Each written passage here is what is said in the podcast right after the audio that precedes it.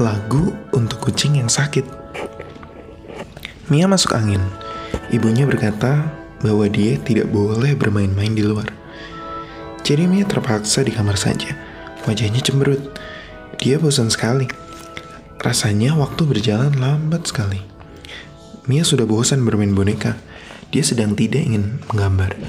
Mau membaca? Dia tak punya buku cerita baru. Satu juga tidak. Dengan jengkel, Mia mengempaskan diri ke tempat tidur. Tapi dia tidak berbaring lama. Dia kan tidak sakit berat, cuma masuk angin saja. Dia berjalan ke jendela dan menempelkan hidungnya ke kaca. Di sekitar rumahnya ramai sekali. Iya, karena Mia tinggal di pasar. Ada binatang yang sedang tergesa-gesa. Ada juga yang melihat etalase toko. Ada yang sedang mengobrol. Mia juga melihat anak-anak sedang bermain sepeda, sepatu roda, atau bermain sondamanda di lapangan di dekat rumahnya. Mia menarik nafas.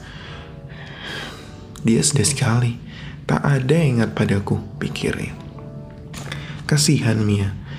Karena tak ada lagi yang bisa dilakukannya, Mia berdiri saja dekat jendela. Tiba-tiba dilihatnya makhluk aneh. Dia memperhatikan baik-baik. Ternyata seekor bajing berjubah bersulam. Lehernya memakai kalung rangkaian daun dan bunga. Dia membawa gitar. Tiba-tiba bajing itu menengok ke atas dan melihat Mia. Mia mengangguk padanya. Bajing itu lalu mengambil gitarnya dan memainkan sebuah lagu sambil bernyanyi. Bagus sekali.